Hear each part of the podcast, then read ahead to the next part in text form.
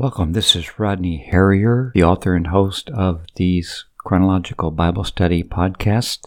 And today we're doing a review of Moses and Israel's deliverance and a preview of the social and moral laws.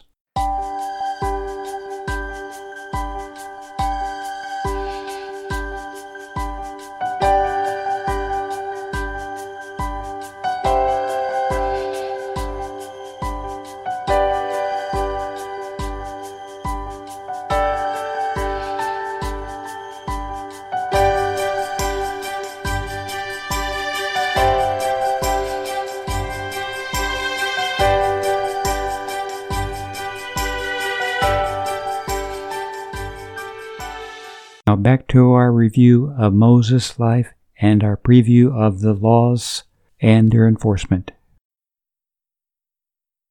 Moses looks this way and that to see if anyone sees him. He seizes the opportunity by grabbing the Egyptian who is beating the Hebrew slave, and he kills him. Quickly he drags him away and buries him. No Hebrew will mind. He's done them a favor. He was born to deliver his people, his mother and father told him so. But the next day his deed is discovered, and in fear he flees Egypt to hide in Midian. There he lives and works as shepherd until he is about eighty years old. He is ready to retire now. He's done, right? No, the Lord changes Moses and sends him back to Egypt to deliver his people from slavery. But Moses will need to do it in God's way this time. Do we ever make a similar mistake? I'm not talking about murder, but I'm talking about seeking to do things for God in our own way and in our own strength. Moses was born of necessity. Israel had been enslaved for over 400 years while God allowed the Amorites, another name for the Canaanites, to repent so he wouldn't have to wipe them out. God doesn't desire the death of anyone, but that all would come to repentance but as you know, not all will. Some people are extremely set in their evil ways and will not turn away from them. After waiting so long, finally, God responds to the cries of misery from his people. Moses was born to be the deliverer. When Moses had fled Egypt and served as a shepherd in Midian for forty years, God attracted Moses' attention to a burning bush that wouldn't be consumed. A voice came out of the bush calling Moses, and the Lord said, Take off your sandals, because the place you're standing is holy ground. There Moses meets with God, and God gives him an assignment. But as we will see, he is a reluctant servant. God tells Moses to go to the Israelites and tell them, I am the ever present God, sees their sufferings, is concerned, and will do something about it. Moses goes with Aaron, but he wants Aaron to do the talking. Moses does a couple of signs, but instead of letting the people go, Pharaoh increases their labors. Thanks a lot, Moses. I don't think we need you. Then Moses goes back to Pharaoh and brings more signs and plagues on the Egyptians, each one intended to mock and embarrass their gods. They show Pharaoh who is the true God, and they show the Israelites that he is with them. If you haven't done so, please be sure to check out the chart included with these Bible studies on the website to see how the ten plagues attacked Egypt's reliance on her gods. Finally, after the tenth plague, Pharaoh lets the people go. That night before they are hurried out of Egypt, God institutes the Passover, a time of remembrance. The last plague to hit Egypt was the death of the firstborn son, God instructed the people of Israel to kill an unblemished yearling lamb and take a hyssop plant to spread some of its blood on the two sides and the tops of their doors to their dwellings. This sort of reminds us of Christ's crucifixion. His head bled from the crown of thorns pressed into his scalp, and the spikes nailed through his hands on a rough hewn cross. When death came that night in Egypt, it passed over those who did the little ceremony the Israelites quickly ate the lambs, yeastless bread, and bitter herbs. In their misery and their grief, the Egyptians ousted the Israelites. Soon, however, the Egyptians missed their services and pursued them to re enslave them. But God protected the Israelites. He opened the Red Sea, and two million people and cattle walked over a dry riverbed to escape. The Egyptians pursued, but God came to their rescue and caused the Egyptian soldiers to perish as the walls of water returned and collapsed on them, drowning everyone except Pharaoh and his attendants.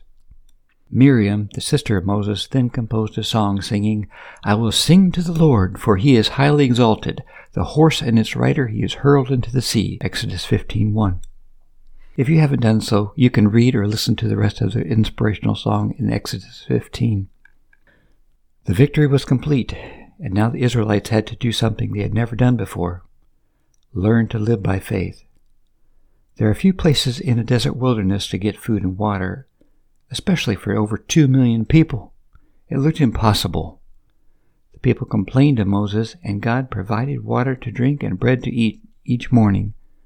Tiny wafers that tasted like honey would appear with the morning dew, and they would eat quail in the evening. Then the people traveled to Mount Sinai, where God said he would meet with them. God thundered from the mountain so loud the people feared God and told Moses to speak to the Lord. They asked Moses to just tell them what he wants them to do. Whatever it is, they will do it. God then tells Moses to go up onto the mountain and speak with him. Moses was away from the Israelite camp for forty days, and the people feared Moses was lost. The last sight they saw was Moses going up into a burning mountain. With no leader, they would die in the desert. So Aaron agrees to make their own gods of gold to lead them back to Egypt. Meanwhile, God gave Moses the Ten Commandments, plans for a worship center, and unique clothing for the priests to serve him. When God noticed the people were bowing down to worthless idols and engaging in illicit sexual behavior, he was angry enough to kill them. However, Moses interceded, and finally God relented. After exercising judgment on those who engaged in revelry and rebellion against him, he forgives them. The people finally repent and are ready to listen to God. Our following lessons may be difficult for those not involved with governmental laws, justice, security, or construction. They also deal with design and custom made materials for curtains, and garments. But please hang in there with me and I will explain them, making them much easier to understand and how they applied to you. Now that the Israelites were finally ready to listen, God shares his plans for the government of the people and the designs for portable worship center in the desert. Day 40. We know how to live in the fear of the Lord, but how should this affect our daily relationships with other people? Day 40's lesson is the importance of social laws and their enforcement. Day 41 Now that God has established a theocracy and civil government, he instructs Moses to build the tabernacle, a portable worship center. How does it compare with our worship center? Find out in day 41. Day 42 Now that the tabernacle has been built, it's time for the dedication of the priests for the service of the tabernacle. Join us in our next lesson as we apply the principles of dedication for our church workers. Day 43 Moses is on the mountain getting instructions for building a tabernacle and making garments for priests so the people can draw close to God and worship. Meanwhile, below, the people have lost faith and are following other gods. They break God's trust. Perhaps we have done that, or someone has done that with us. How can we restore broken trust? Find out in day 43. Day 44 When our broken relationship is healed, how do we keep a restored relationship? Find out in day 44. Days 45 and 46 are combined. If you happen to be following our chronological Bible studies by calendar date, then it is probably February 14th. Happy Valentine's Day the end of the lesson are some principles for building relationships, doing it right. Day 45.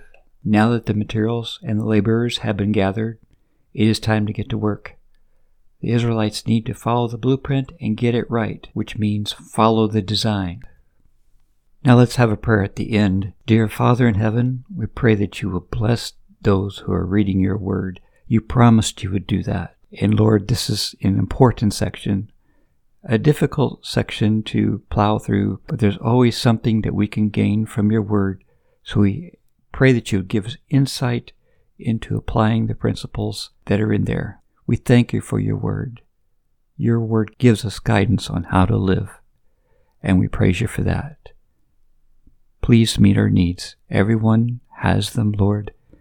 And so we pray that you would meet their specific needs and help them to live out the principles of the Bible. In Jesus' name, amen. Thank you for joining us. Don't forget to subscribe to our podcast so you can receive each episode as it becomes available.